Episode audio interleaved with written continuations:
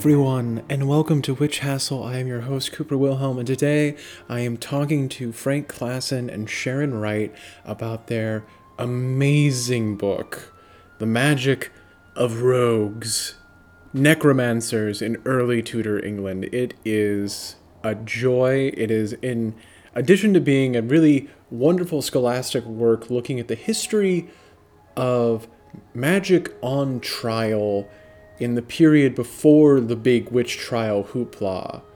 It is also probably the funniest book about magic that I have read in the last couple of years. It is somewhere in between a Coen Brothers movie and the Dudes Rock ethos. It is just extraordinary. I, I highly recommend it. But the chat was great, and I hope you certainly enjoy it when we get through the Plague Magic Minute, which we are about to do. And today's Plague Magic Minute comes to us from a 1703 book written by a man named Martin Martin. And here is an abridged version of the title, which is incredibly long a description of the western islands of Scotland, containing a full account of their situation, extent, soils, product, harbors, bays, tides, anchoring places, and fisheries, the ancient and modern government, religion, and customs of the inhabitants, particularly of their druids, heathen temples, monasteries, churches, chapels, antiquities, monuments, forts, caves, and other curiosities of art and nature, of their admirable and expeditious way of curing most diseases by simples, of their own product, a particular account of the second sight, or faculty of foreseeing things to come by way of vision, so common among them them a brief hint of methods to improve trade in that country, both by sea and land, with a new map, etc., etc., and so on. And in this book, Martin Martin tells us of an incident that fell out with his landlord. My landlord, having one of his family sick of a fever, asked my book as a singular favor for a few moments. I was not a little surprised at the honest man's request, he being illiterate, and when he told me the reason of it, I was no less amazed, for it was to fan the patient's face with the leaves of the book, and this he did at night. He sought the book next morning, and again in the evening, and then thanked me for so great a favor, and told me the sick person was much better by it, and thus I understood that they had an ancient custom of fanning the face of the sick with the leaves of the Bible.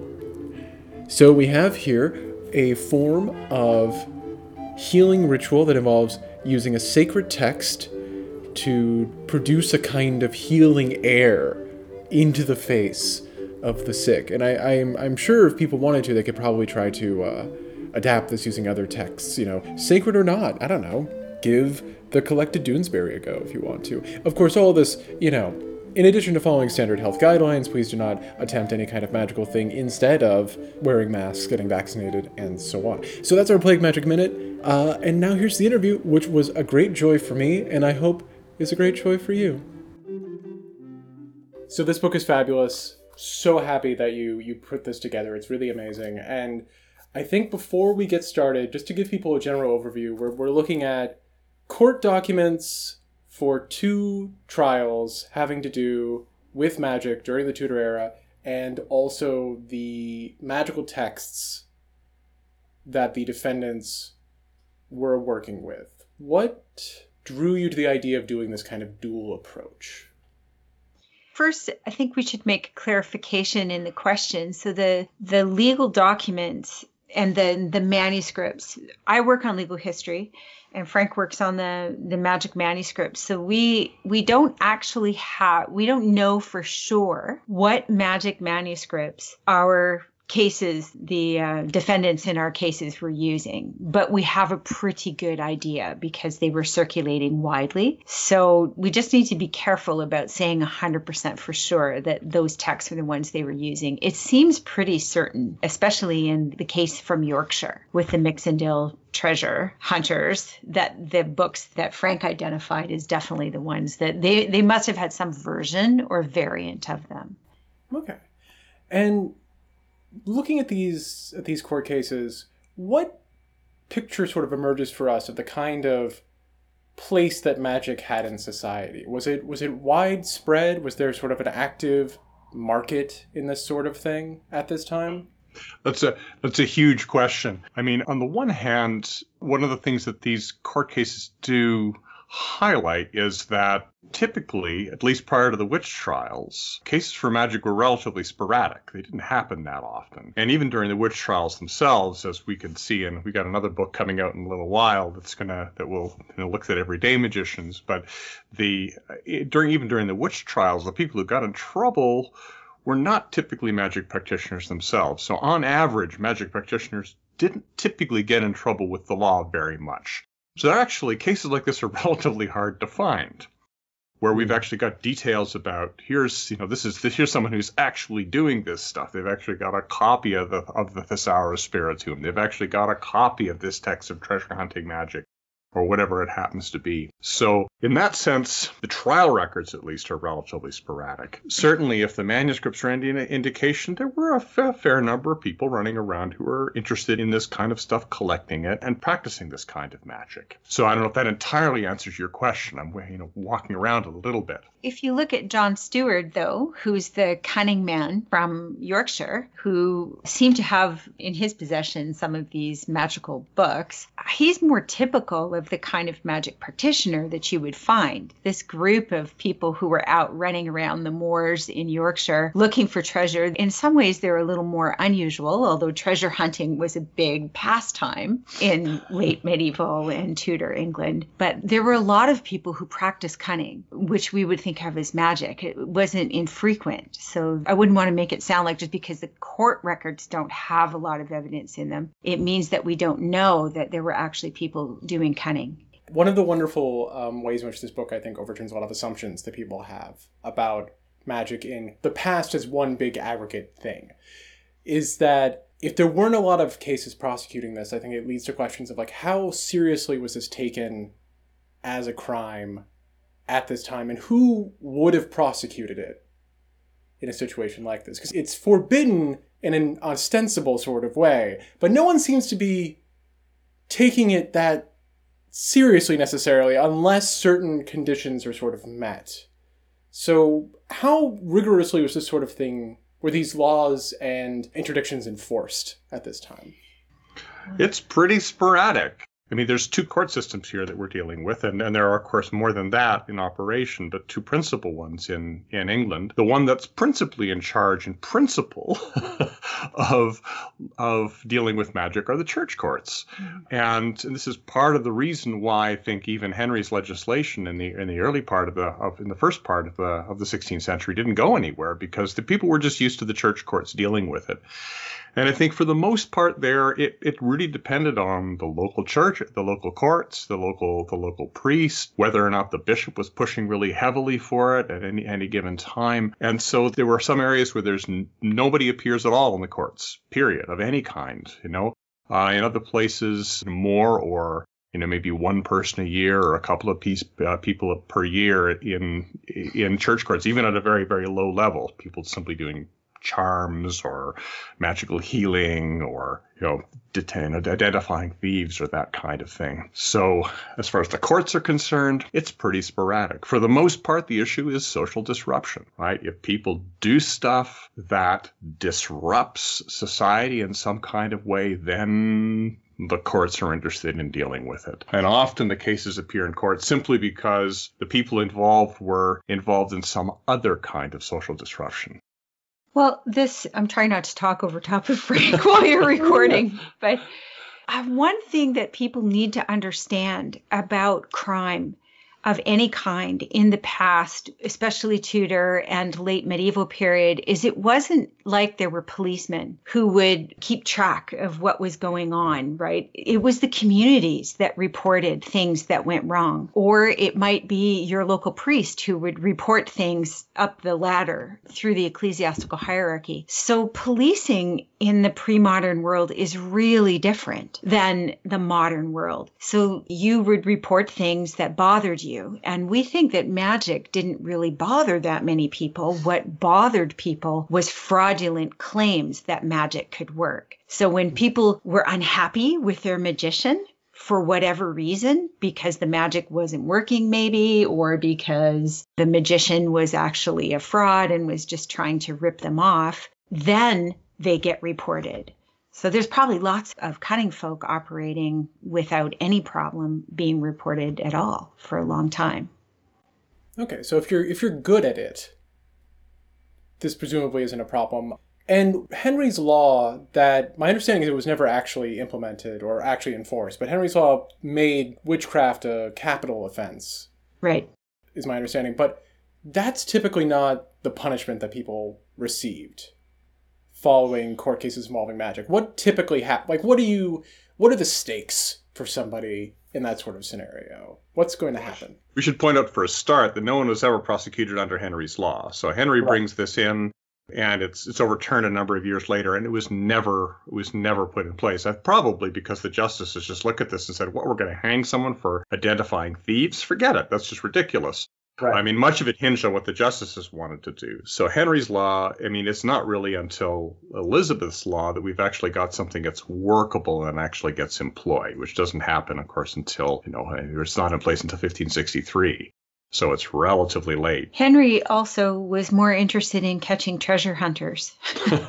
I mean, if you look at the law, if it gets called, it's very unfortunate because it becomes called the Witchcraft Act. But if you look at it, it's actually an act that's sort of a big bag of trying to catch all kinds of ne'er do wells and and things that we we might consider misdemeanors until they are enacted in this bit of legislation. So there's all kinds of things in that law, not just magic and, and witchcraft. It's unclear what he meant by witchcraft as well, because no one was prosecuted for witchcraft under that bit of legislation. This actually um, leads into a question that I, I wanted to ask, and it, it feels like a big, stupid, obvious question, but I think it, it is worth bringing up, which is that treasure hunting seems to be such a big thing at this time. Where is this treasure supposedly coming from? Because I, I think uh, most people these days, when they hear like buried treasure, they think pirates, which, fair enough. But like, was there just sort of hordes of gold supposedly scattered about England? And what kind of business was this? It would be hordes of silver. Um, oh. And so pirates are close, but think Vikings, right? Think, think, if we're thinking England, we're thinking that there's been long periods of very dynamic military campaigning that went on between Anglo Saxons and Vikings. So think about the Staffordshire hoard, which was recently found, I mean, the last decade. And detectorists keep finding things in the ground, right? So, one of the things you do when you're a raider, an Anglo Saxon or a Viking raider, and you have gathered a lot of booty and you're being pursued very hotly by your enemies, is you can't lug all of that treasure with you you have to bury it somewhere and you try and bury it in a place that you know well and can come back to. And I'm not talking about grave goods either. I'm talking about big hoards of treasure. So people knew, medieval people knew, that there were barrows where people, ancient people, they didn't quite know who they were, had been buried with treasure.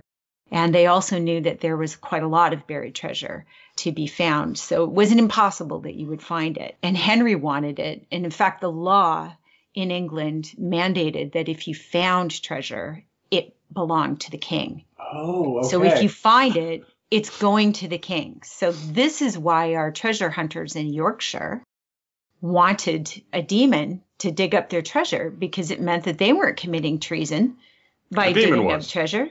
The demon was getting it out. that is that is a wrinkle of this that I had never considered that you can yeah, whether or not they actually thought that they could get away with it in court is unclear. But I mean, but it is right. So they they say explicitly at one point, well, we're not breaking the law because we're not actually putting a spade in the ground. This is like necromantic and like entrapment. This is terrible. I, I I've never th- thought about the idea of demon rights before, but this this does seem entirely unacceptable. Demons are a little more difficult to, to prosecute under civil law, though. That is that is entirely fair. I feel like there was an American court case along those lines at some point. In the anyway, that's not important. We can we can talk about that at some other time. Okay, so we've got these these court cases with treasure hunting. Well, one of them involves treasure hunting. The other starts with the attempt to locate stolen spoons and then just explodes. And I, I think it's worth pointing out to folks listening to this this is an important piece of scholarly research. This is a wonderful piece of history, but it's also, I think, the funniest book about magic that I have read in the last two years because these are sort of Coen Brothers esque escapades of just people getting everything wrong all over the place. That's exactly right. The, the stories are wonderful. They're we were like I we wish we could take credit for them. Yeah. Right. We were so excited when we found them because I like I said I work on legal history and and particularly on northern England and Yorkshire and Frank does the manuscripts so when we found the case in York and realized that a big chunk of it was actually missing there was a 18th or 19th century sorry Latin transcription and when we went to look back at the manuscripts from the early 1500s, we realized that the canon who had done the transcription had not done the whole thing and that there was a whole bunch more of the story there. We were like super excited and then realized that Frank probably had a pretty good idea of what manuscripts they must have been using and the big parchment circles that they were using. He'd seen them before. So we suddenly had our, our project. It was clear. Yeah. But I'm, I'm glad you enjoyed the stories. Yeah. Oh yeah, I mean, I they were actually really lovely. And actually, before we sort of get into the, the specifics of each one for a second, just to give people a broad sense of what we're talking about, because I feel like we've alluded to some details, but just to give people a sense of of where we are. So the the first case you deal with is William Neville, who hires two cunning men, Nash and Richard Jones. I think he hires four by the end, right? Or like there's sort of like a whole Yeah. and and I am curious, why does he hire these men? And and what do they promise him? Well, it's it's one of those things where you look at this and you think, okay, what exactly is going on? Are these guys complete shysters? Are they simple con men? It's not altogether clear, right? They seem to know each other.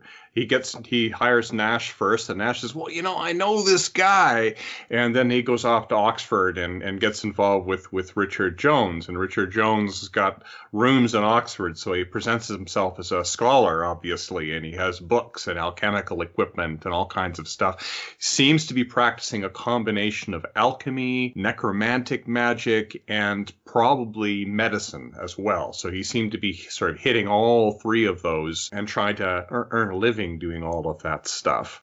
And then they go after other cunning folk as well. I mean, he hears about these other guys and, and goes out, goes off. He, he he does actually manage to get in touch with two more, and there's a fifth one who's turned out to have died. So this is quite the selection of these of these local practitioners. And the other guys are specialized more in, in predictions of the future and in prophecies. And that's one of the interesting pieces here. They're also turning their hand to prophecies on the side and finding particularly Welsh prophecies and giving them to their clients to figure out what's going to happen. So this is actually interesting because this, when we talk about the idea of like you know magic, it's technically illegal, but that's really not what anyone gets in trouble for. For the most part, it seems like this does sort of go into one of the reasons why people do get in trouble at this time, which is that prophecy itself, particularly political prophecy, seems to be a source of great consternation with the authorities at this time. Could you get into that for a second?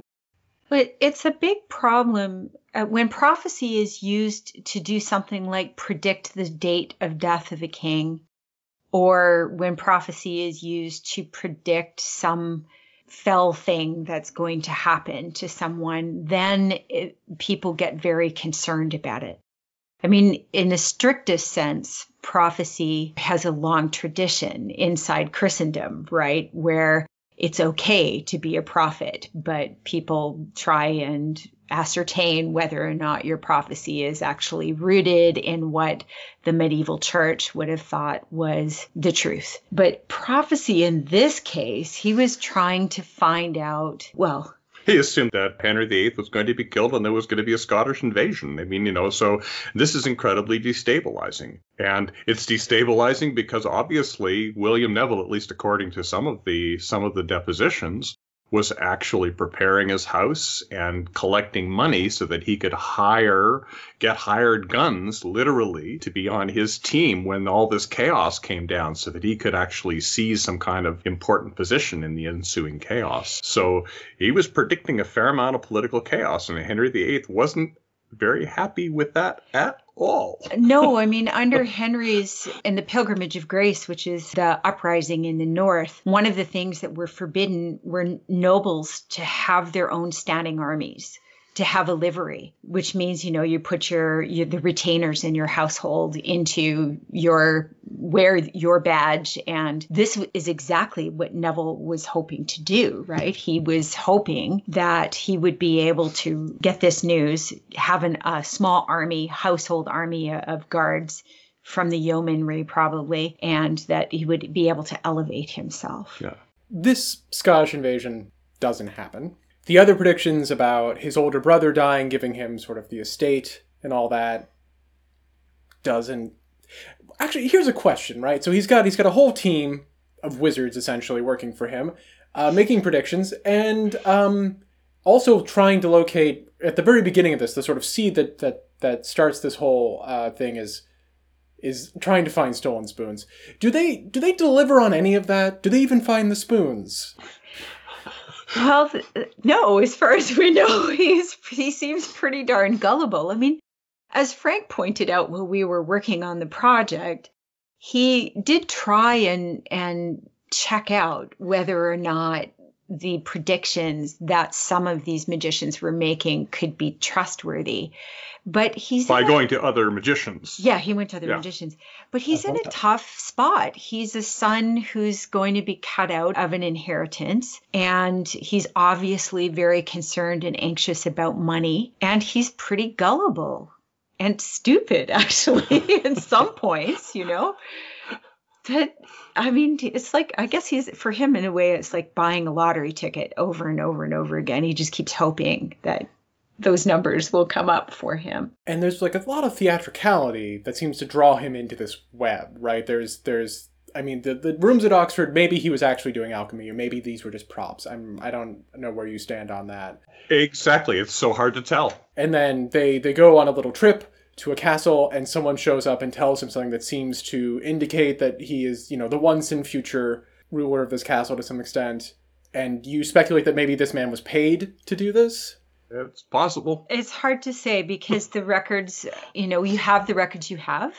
And as a good historian, you can't embellish them. Although it's always so tempting, you know. Well, it, se- it seems just too good to be true. This old man accosts them on the road and says, Welcome to your own, old lord, right? So all of the I mean, you're you're right. I mean, there there are these sort of theatrical elements to this that are, are just wonderful.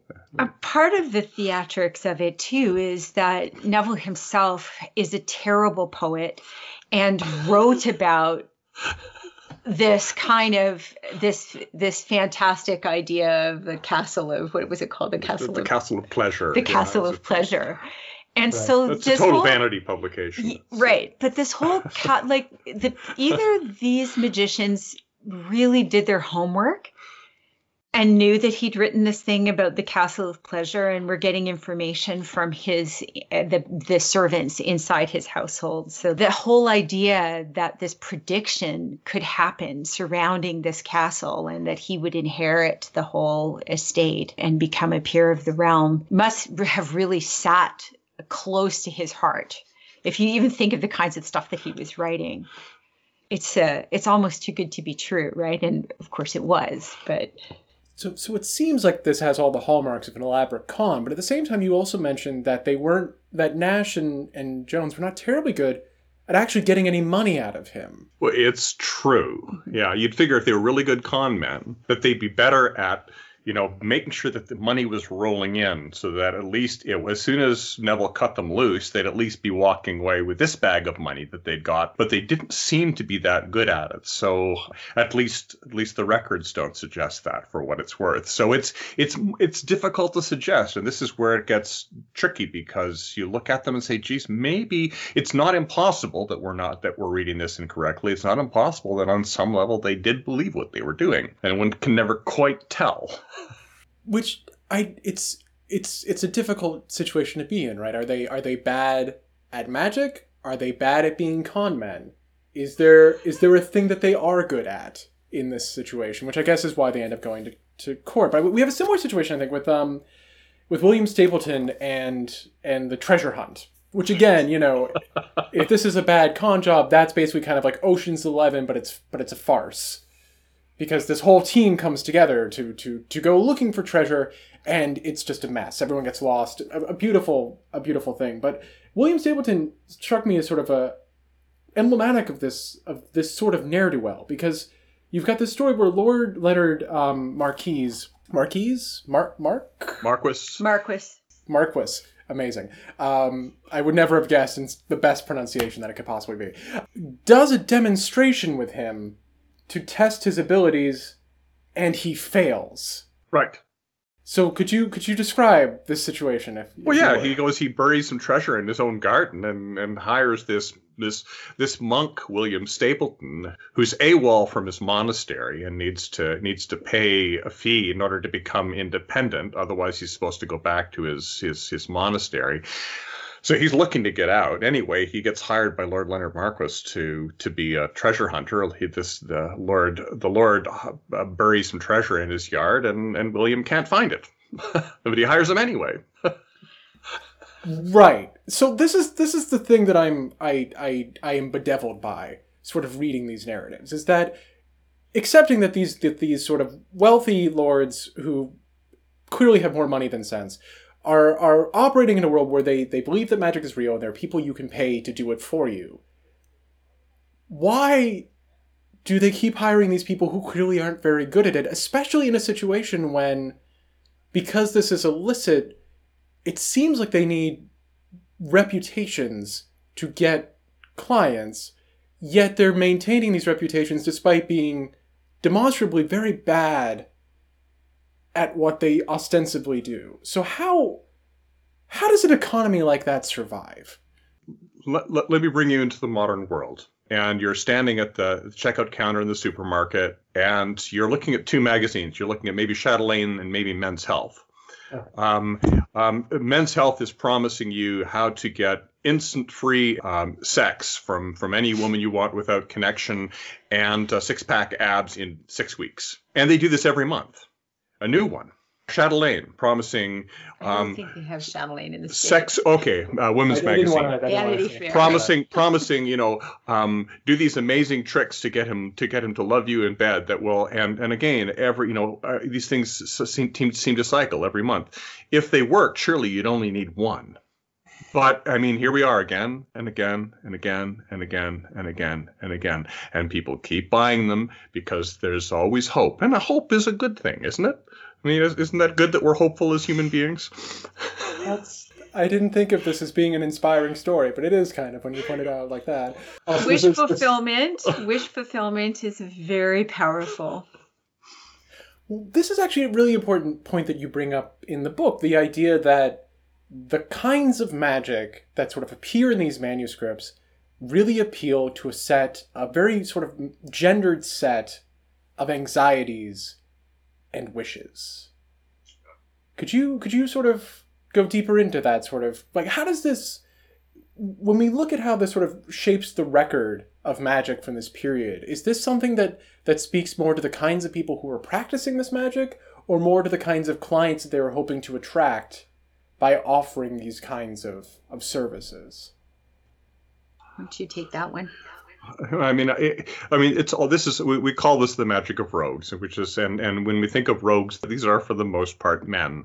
There are female magical rogues of uh, here and there that are scattered through the literature. It's a wonderful case of a, of of a woman who takes a, a uh, it's actually a, a published account of a woman who takes a, a couple to for a ride um, looking for fairy treasure. It's a, it's a published account in, in, in from uh, later 16th century England. But for the most part, these this is a this is a masculine world, particularly the world of treasure hunting. Uh, but also magic for influence, try to get influence over superiors or trying to get influence. You know, this these are these are peculiarly masculine spheres. Uh, but I think particularly with the treasure hunting case, is nine guys. They're going to go out on the dark moor at night. This is a dark business. They're going to conjure demons, which requires great courage. And and I mean, if you're going to go do that on a Yorkshire moor in the 16th century, where it's cold and it's dark, you know, so there's all kinds of wonderful drama and and sort of aspects of male bonding here. I mean, yes, it's a it's a it's a thoroughly masculine world, um, and and a sort of thoroughly masculine set of fantasies. Um, And actually, this idea of male bonding, um, something that I think this book really draws out that I think a lot of once again overturns I think a lot of assumptions people have about the lone magical practitioner off on their own, you know, conquering the the boundaries of, of time and space in a in a locked cell or something like that. These everybody seems to know each other. That there's like a, there's a sense of like people are just they're they're friends. They've met each other. There's like a community happening. I think one of these people, um, uh, John Stewart, uh, actually sorry, it was John Wilkinson, has been doing this since he was a kid. Yeah. Like, what kind of image of a community emerges from all this? Well, this is an excellent question. This kind of networks of magicians is something that Frank and I are hoping to look at in the future more closely. It, it requires a lot of digging into archives, which is hard during the pandemic to get in and to do that. But it's clear that magicians knew one another and that they had some of their own specialties and often recommended uh, one another who had at least another uh, fellow magician who had a specialty or kind of a niche area, and that they traded books. So, not only in this book on Magic of Rogues, but in the the second one that we have just finished and is hopefully coming out soon, we're looking at people who share and copy these ideas. And Frank, you maybe do you want to yeah, well, I mean, you, you can see some of this in the manuscripts. I mean, I'm, I'm, you know, most of my work in the past has, has had to do with magic manuscripts, and you know, we, we we speculate about how these were transmitted, who had these, and so forth. But here we've got a real clear instantiations of okay, this guy got the text from so and so, and he copied the text, and and oh, there's this missing bit, so they have to get out the they have to get out the missal so they can copy, so they can figure out how to consecrate this thing because they haven't got that in their magic books. They're copying that into their magic books. so all of the, the things that you know, the, we, uh, as a manuscript historian, we've essentially been speculating on. We, we see it all here in, in, in action, right? These books being traded back and forth and copied and and uh, and so forth. So it's it's fun to it's fun to see that, but also magic equipment as well, so that we've actually got the lamina for the conjuration of Oberion, so the actual the actual piece of equipment that's supposed to be used to actually conjure this demon for the purposes of treasure hunting is actually physically passed on as well from you know, in some cases. So not only not only the books but also the equipment. And actually, speaking of equipment, there's some some really interesting materia that sort of gets thrown in here that I, I, I wanted to ask you about. In part, because I, I was talking about this book with my friend, the Dr. Alexander Cummins, and he pointed to the notable sort of scepter that gets used here. Could you talk a bit about about the use of this scepter magic, but also how this might relate to the use of scepters as a, as a sign of sort of civil authority around this time. Well, that's a start a good starting question for Frank because you know about the scepters in the manuscripts. Yeah, it's it's interesting. I'm not sure about all of the prehistory to this, but I'm sure this goes right back into into pre-Christian roots of this material. So that I'm sure this is coming through in Arabic and and Hebrew works of magic that form the basis of much of Western uh, Latin ceremonial magic certainly in i mean it's a symbol of authority uh, and it's certainly used in that kind of way um, as a as a symbol of uh, and and the the line between the wand and the scepter is a a fuzzy one. Both of them are kind of symbols, or the staff. All of them are kind of symbols of uh, symbols of authority. And so there are there are frequently cases of this exact kind. I mean, there's a wonderful case of magic uh, conjuring a bunch of uh, two or three fairies and for, for a ring of invisibility um, that's in the Thesaurus Spirituum or the Treasury of Spirits. And this ends with the the magician touching the head, the forehead of the of the fairy with this scepter um, as the sort of final symbol of his domination of this of this beautiful fairy maiden. After which, of course, he gets to sleep with her, uh, which is which is which is a quite curious and wonderful addition to that to that text. Um, but uh, but anyway, it appears the scepters, like swords, uh, appear quite commonly in the ceremony in ceremonial magic. You don't see scepters so much when you're thinking about uh, material things that are invested with power that's supernatural.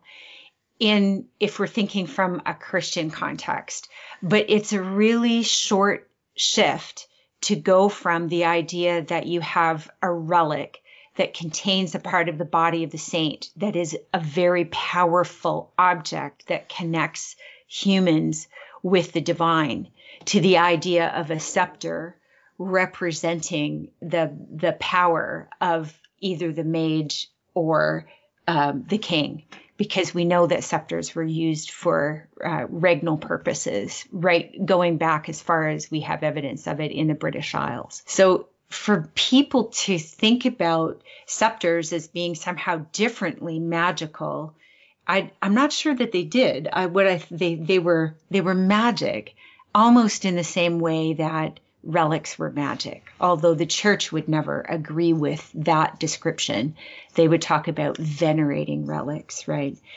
And of course, when you're venerating a scepter, now you've gone over the line to something that's that's. In both cases, they're invested with with uh, with the power of the divine, and I think that's right. the point. So you you know you'd sketch the symbols of the divine on the on on uh, on the scepter itself and consecrate it, and and mm-hmm. in this case, in the case of the of the Yorkshire treasure hunters, they had to gild it, so they actually had to have a little bit of gold leaf there in order to actually make their not only make the scepter but make it sparkly, so uh, which which which seemed to be important to them. So I mean, the thing that the point that that I'm making is that it's not such a huge leap in the late medieval and, and early modern imagination that you'd have something that was invested with a kind of a force or power. They're mm. used to that.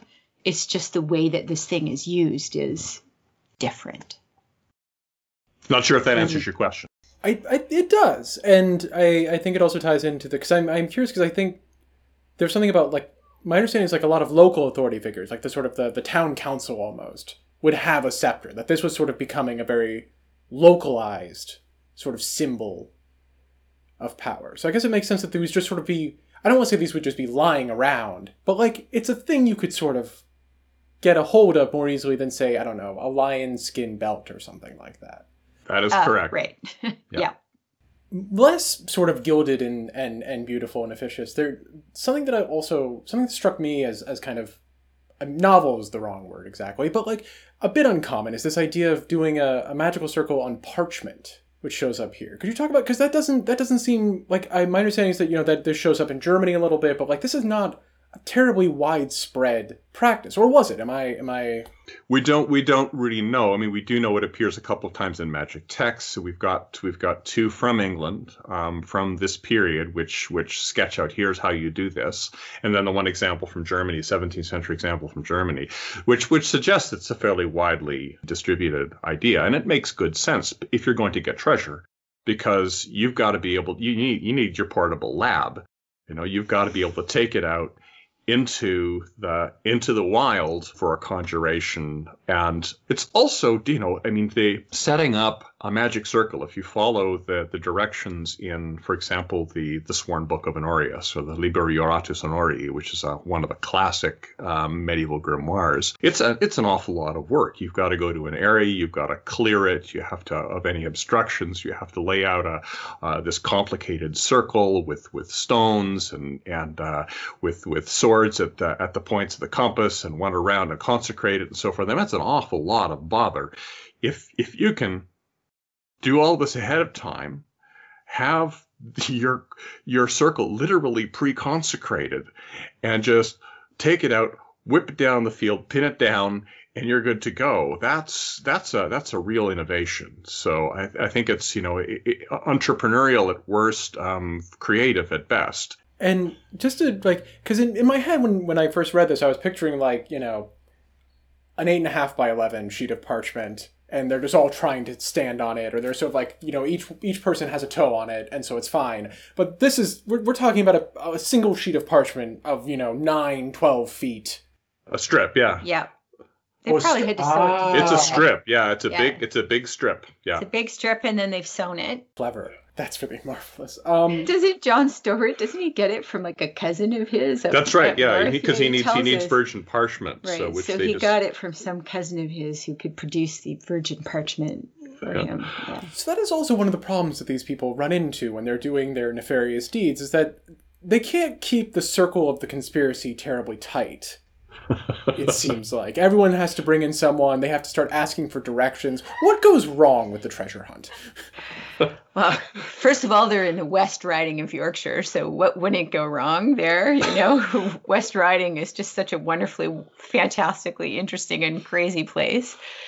You, you, the real problem is people from York. So they've got the mayor of York or the former mayor of York, and they've got this cunning man, John Stewart, and they're not locals and the land is rolling and also the terrain is uh, hard and it's January.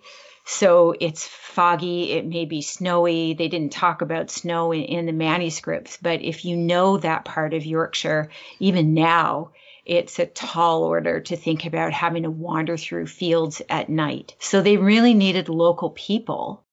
And it's clear that they tried to draw in local people who might have been thinking like they were that it wouldn't it be great to get this treasure, but they also needed local people who knew the legend who knew where the treasure was hidden. And so this the legend of this treasure at, at Mixenden was important enough locally that folks knew where it was. In fact, if you go to that area today, there are people who will still be able to tell you where that where that treasure is. Right? They'll tell they can tell you almost exactly where the Mixenden thing happened. I mean, what's wonderful about this case is, yeah, I mean, as, as Sharon said, they need the local people, so they need the they need the couple of they need uh, they need priests so that they can consecrate this material. They need local people to know where the treasure is and know their way around. It's a bleak area. I mean, there's not a heck of a lot up there. Um, I mean, it's it's much more populated now post-industrial revolution because there's all kinds of mining and industrial operations going on all over the place there. But at this point, it's very sparsely populated uh, and it's quite desolate. Um, so they end up with nine people in this in this team, and then you know, are trying to keep the the whole operation secret as best they can and don't do a very good job of that. So other people start to find out about it, and so we have additional people brought in and finding out about it. And evidently, there are rumors about what they're doing here that go well beyond the group as well. So a big part of the problem here with this group is that they're just not careful about who they tell. And I think it's also part of what the church was upset about because the church kept coming back to the rumors. Yeah. The rumors, the rumors, the rumors. And they're talking to the priests and saying, look at the disgrace you brought on the church. Look at the rumors that, that are that are all the, you know, all coming going as far as York and all the way through the country. Everybody knows what's going on here. This is a problem.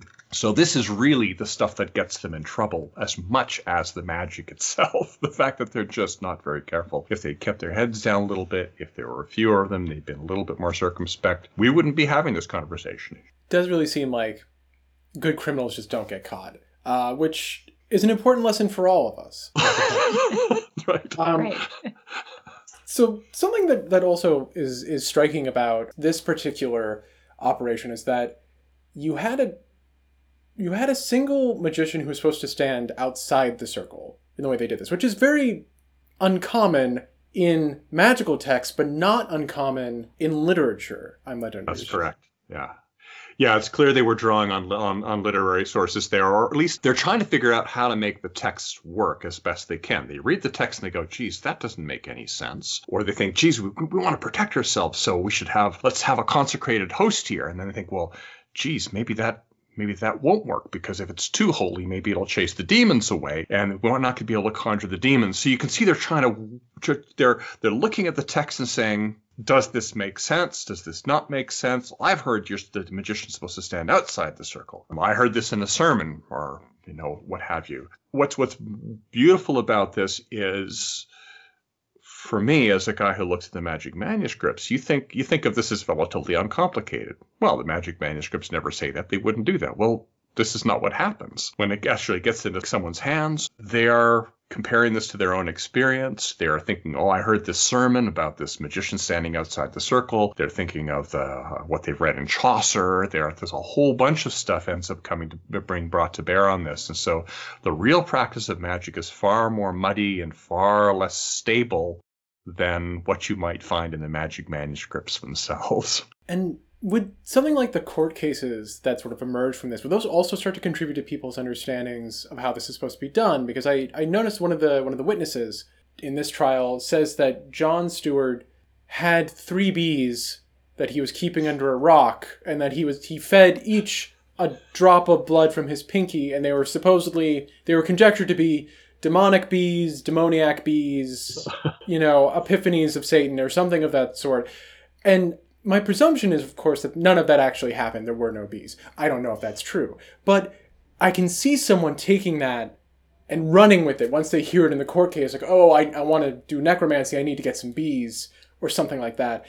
Do, do these court cases start to contribute to the sort of lore around these things, or are these sort of sealed up? Um, it depends on how and when they were holding the the proceedings.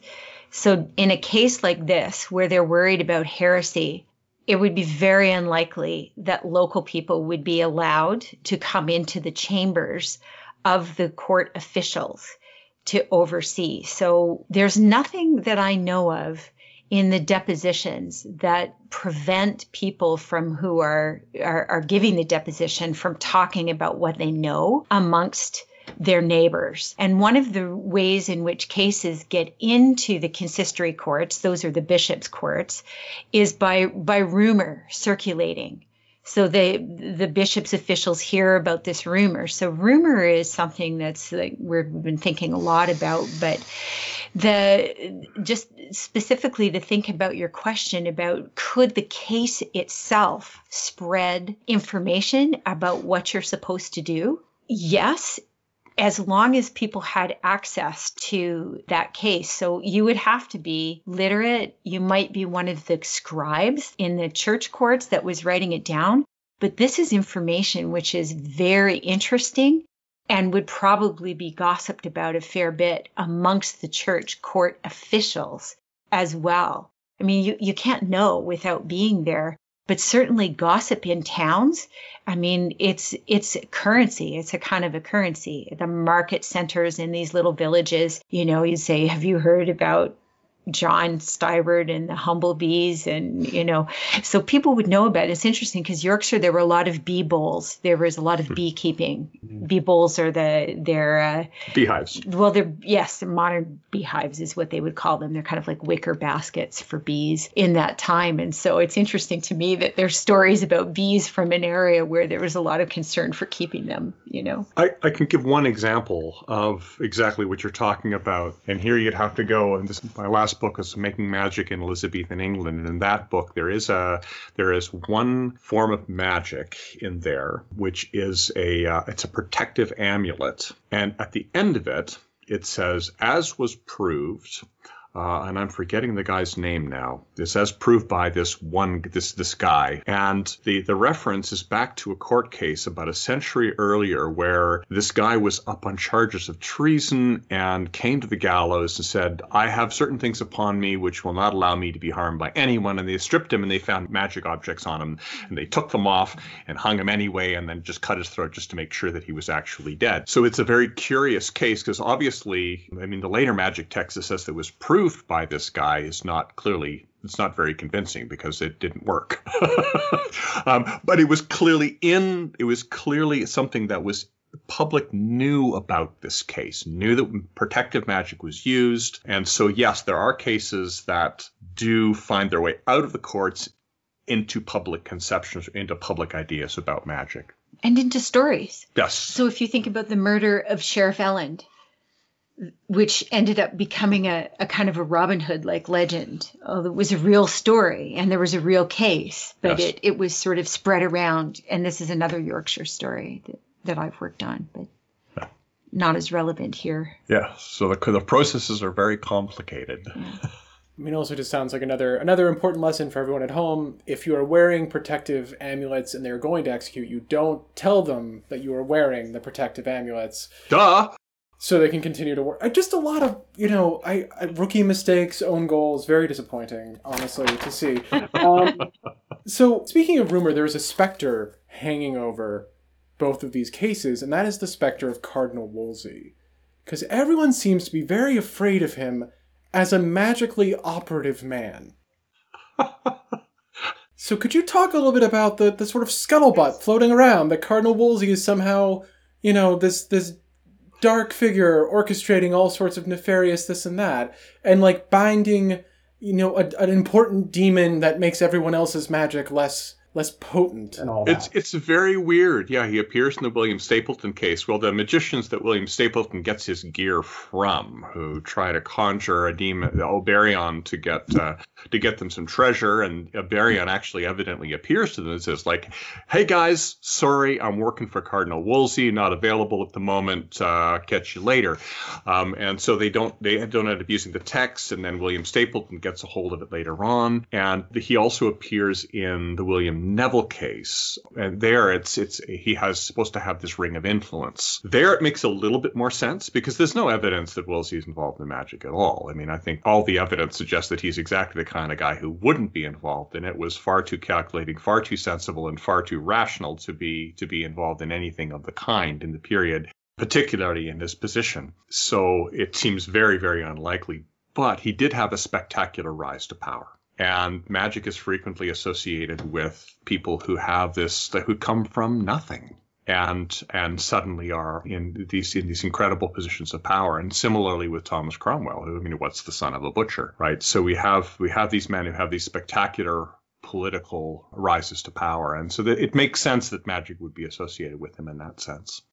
You hmm. see it happening with women too who make stellar marriages. So Anne Boleyn was accused eventually of using some kind of sortilege or, or sorcery in order to capture Henry VIII. But there's a whole selection of women who come from somewhat lower nobility. So the Duchess of Gloucester, Eleanor, the Duchess of Gloucester, was accused of using necromantic magic in order to capture the affections of her spouse.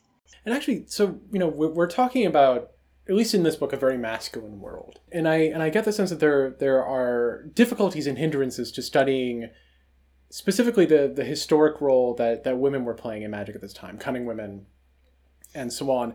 If one moving forward wanted to do more in the area of of looking at specifically cunning women, like where what sort of techniques might one employ to sort of look at those histories? Where where could developments be made? To do a better job in that realm? Well, we hope we're going to be able to answer that question because that's actually part of our next project is looking at Excited. women in magic. That's where we're going.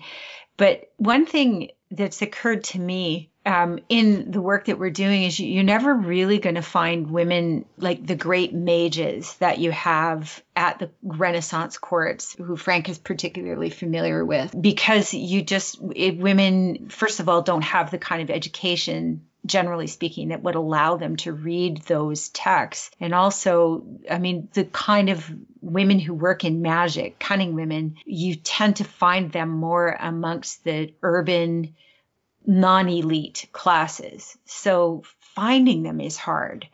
And finding them in court cases means they're there often for some other reason. So, in our forthcoming book on common magicians or everyday magicians in Tudor England, there are some women who have books and who are clearly practicing magic and are clearly working as cunning women but finding them is hard. They they fly below the radar. This is a very interesting study that's been been done recently that, that looked at the differences between how men and women magic practitioners are reported in the courts. And we, we're interested now in returning to the, the, the, the, cases and actually to try and substantiate these claims in a sort of broader sense. But what, uh, what Karen Jones argues is that in 40% of the cases, and this is consistent all the way through the 16th century, where women are reported, all we know is Marjorie so and so reported for witchcraft.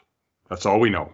That's all we have. We've got no idea what she was doing. She could have been doing high magic. She could have been doing low magic. She could have been doing healing. She could have been, you know, we have no idea what this is. And of course, chances are she wasn't guilty of it at all. But where in the cases when there are men who are charged, prior to about the middle of the 16th century, only 20%, uh, 20% of them were, you know, here's this guy presented for magic. So substantially fewer of them are not described in detail. And after the middle of the 16th century, if a man is accused of magic, we have lots of details. All this this is a very complicated way of saying all the evidentiary materials for finding out about women and magic are are challenging. So this is and yeah, this is our our, seems our to next be based, project. seems to be based in an assumption that yes, of course, if a woman is uh, sent up to court for practicing magic, well, she probably was, and so they they don't bother to give a very fulsome explanation of what it is she's being accused of. Whereas it may have been more unusual for a man to be accused, and therefore there's just more evidence given. But as we say, this is something that we're working on right now. And actually, this this brings up a, a, something I wanted to ask you about involving trying to discern events from court documents. I mean, in these sorts of situations where people, your your your primary witnesses are people who are presumably trying to massage the facts or omit facts so that they can get the most lenient punishment available to them. How do you sort of parse through that sort of like epistemic problem of like everyone here is lying? Mm-hmm. So what really happened? Yeah, this is one I have to turn over to the court, the court expert, and and I was constantly stumbling over this one as a non-expert in court histories. Well, um, yes, there's a Natalie Zemon Davis years ago now has written this fantastic article called "Fiction in the Archives," and the problem is you you know you can never assume that what someone is telling you in court is true. So you've always have to approach with your spidey sense saying like, all right, what's really going on here? It helps if you have other documents.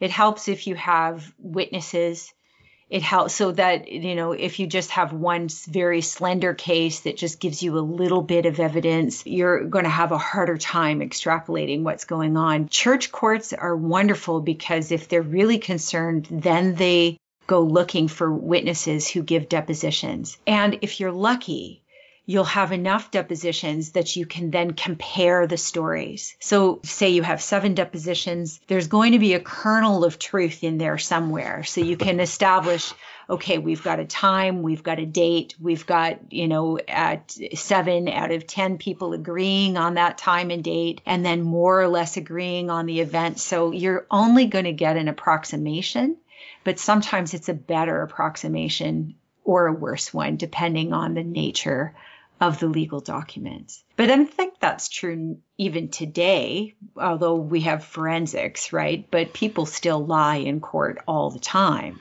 Or offer partial accounts. Or offer partial accounts in order to sort of cover up. So I think the other thing to the other useful comparison for particularly for people who are looking at this from a modern perspective um, or you know non-experts in the field is to is that uh, despite all of this despite our how how difficult we found it to sort of see through the cases this is far easier than in the case of witchcraft witch trials where we have, in addition to the fact that everyone is very carefully conditioning their evidence in various ways, we have, in addition to this, sort of pasted on top of this, these sort of mythologies, which end up winding their way into the court cases, into the questions that are being asked to people into the confessions that people are forced into into being made, particularly on the continent where where torture is used, and so forth. So that it's it's even more difficult in some some senses in those circumstances mm-hmm. to, to parse the details and to, to find out what's going on underneath all of it. Yes, in England, it's really important to know that they not, they didn't use torture in order to get a confession, and as soon as you start using torture, as they did on the continent, but not in England, then you're into a whole new set of of issues about how, how can you trust your evidence. This actually, so there, there's one last thing I wanted to ask before before we before we close out. This seems to be a time of transition a little bit too in terms of these things that are happening. As uh, I think in the the William Neville case, for example, we point to one of the manuscripts involved in that, or sort of associated with that case, is edited in such a way that the the way in which demons are addressed becomes less obsequious this is your area. yes. That's a, so what's that's, going? That's, that's, where, where, such a this, strange text. Where is this change coming from? Or like, let's talk about this change because I, I'm being kind of vague here. So like, what's going on? Okay, I'll, I'll uh, this is it's a it's a complicated story. Many of the source texts for Western ceremonial magic are from Arabic and uh, Hebrew versions of uh, potentially earlier texts. The roots are some of them even Sanskrit, certainly pre pre Arabic sources or ancient sources. And in many of those, the spirits that are being conjured are like a planetary spirit. In which case, especially if it's a planetary religion, as we see in the case of the Sabaeans, for example, there's no problem being obsequious to. You're going to conjure the spirit of Mars. You better bloody well be obsequious, right? It makes sense. So this stuff finds its way into the magic tradition and is never in when when it when it gets Christianized in the 12th and 13th century, much of this is wiped out because the idea in the Christian context, when you're conjuring a demon, the idea is you conjure it by the power of God. You've got power of God on your side, and so you can push demons around. The idea is straight out of the Bible, you know, that you can mm-hmm. cast out a demon. It's in Acts, right? Christians can do it in the name of Jesus. And it's just sort of a, they figure it's just a slight logical step well, if I can cast a demon out, surely I can make it do something for me. Control it. I can control it. So we have an overlay of two different principles here. We have these earlier principles of obsequious relation to these spirits or domination of them. And the obsequious stuff doesn't ever quite entirely disappear.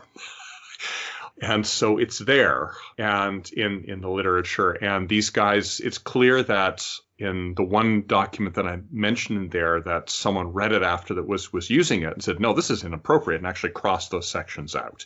Said, no, you should not be obsequious to the demon in this kind of way. Um, you have to just command it. So had a clear sense of what the appropriate mythology was. But it's a kind of a it's a kind of a messy tradition that's not as systematic as as one might like to think. And actually, um, speaking of these sorts of changes, there is one final thing that this question might be too big, right? This might be its own interview. So if you if you want to just say a one sentence answer and then and then leave it hanging in the air, that's totally fine. Like I recognize that what I'm doing is a bit um, it's it's not going to necessarily work out. But like we've got this time period where the the trials that involve witchcraft are clearly the people who couldn't help but get caught. It's it's all it's a bit honestly, it's it's almost charming in in how poorly done a lot of this is, and it doesn't seem like anything that anyone would be like terribly frightened of. So where how do we get from this in a relatively short period of time where where witchcraft is sort of you know it's it's it almost feels like on the level of like public drunkenness or everyone has a cousin who's always going into jail and it gets to it gets to like a state of actual paranoia and fear and and and much more in the way of like this is you know we we go from um, something sort of goofy to something closer to like a red scare almost. It's the old question and and i mean it's been it's been asked again and again and again and again. And i think it's even more poignant if you recognize that most of the witch trials, 75% of them occurred in southwestern Germany. Um, and there were very, very large areas where there weren't any witch trials at all. So it's hardly, it's not, it's, it's a very sporadic thing. So it does, it does prompt the question of, okay, why does this happen? Why does it happen here? Why does it happen at this point? Neither of us are historians of witchcraft. Although interesting, I just finished giving my class the lecture on witchcraft, so I, I'm just thinking about it. I mean, part of and here the witchcraft historians will have to speak for themselves. But what happens is the the Reformation comes along and mm-hmm. breaks apart in many parts of Christendom old traditional ways of dealing with scary bad things like maleficium, like people doing evil in some kind of magic way.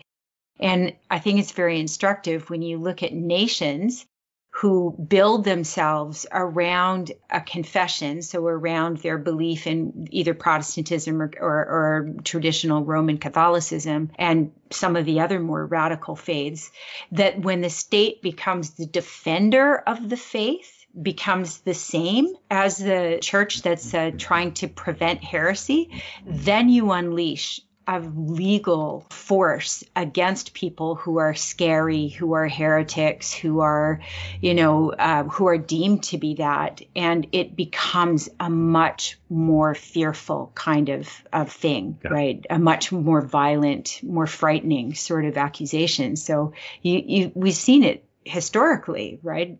I mean, in some ways, they're like Bolsheviks, you know, really, really insisting on the doctrine of their beliefs being applied evenly everywhere and that they're going to do it through the courts and through other forms of violence. So that's a short answer. Yeah, it's a tricky, it's a tricky, it's a tricky question to answer. And, and, uh, as I said, the historians of witchcraft have, have long talked about like what what are all the pieces? It's certainly the confessional state in the latter part of the 16th century is a really important piece of that puzzle. Reintroduction um, of Roman law. The fact that you're reintroducing Roman law where you need a confession and where you can use torture to get it. Yep. I mean, this is a bad combination. It's a Europe, the European state, curiously not having really strong central power. So, I mean, the, England is the, the re- part of the reason there were so few witch trials in England was you've got a really strong, rationalized, centralized legal system. Mm-hmm. Similarly with France, um, where where you could appeal this to higher courts, and the higher courts would say uh, no. And so we actually have quite a few of we have witchcraft, witch trials, or witch cases being overturned in France, whereas in other cases not. So it's a it's a it's a really complicated story. Part of what we're trying to do in this book and in the next one, uh, Everyday Magicians, is trying to trace and look at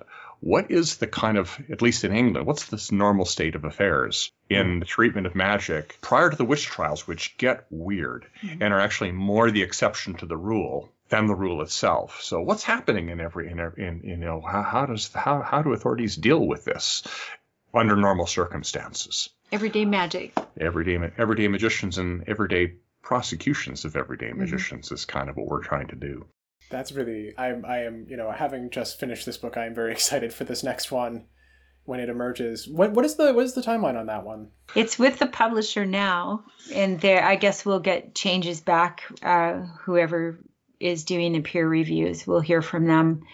Um, so it, it could be what six to eight months before it's going into any press, I guess. Assuming everyone's happy. Assuming everybody likes it, you know. And this is the same publisher as Yes. Yeah.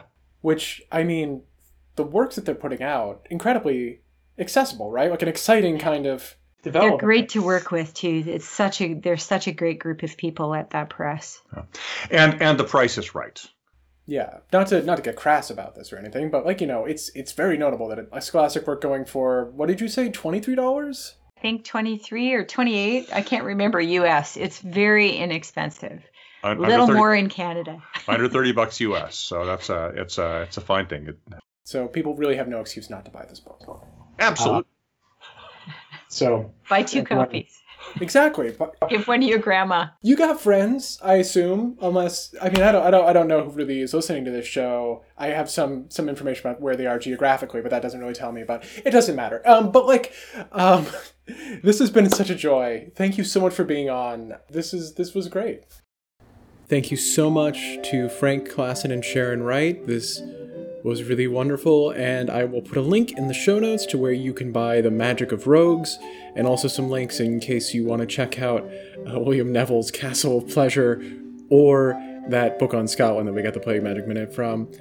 Um, I'm also going to put uh, some links in the show notes. I as you're probably already aware, uh, things are getting very rough in the Gaza Strip right now, so I'm going to put some links to places where you can throw some money to organizations that are trying to help people on the ground who are undergoing, you know, shortages of clean water and electricity and money at the best of times, and are now also dealing with airstrikes from a nuclear power funded by the US government. So, check out those links, check out the book, and this has been Witch Hassle. Our theme music is performed by Sebastian Baverstam and recorded by Edward Lee.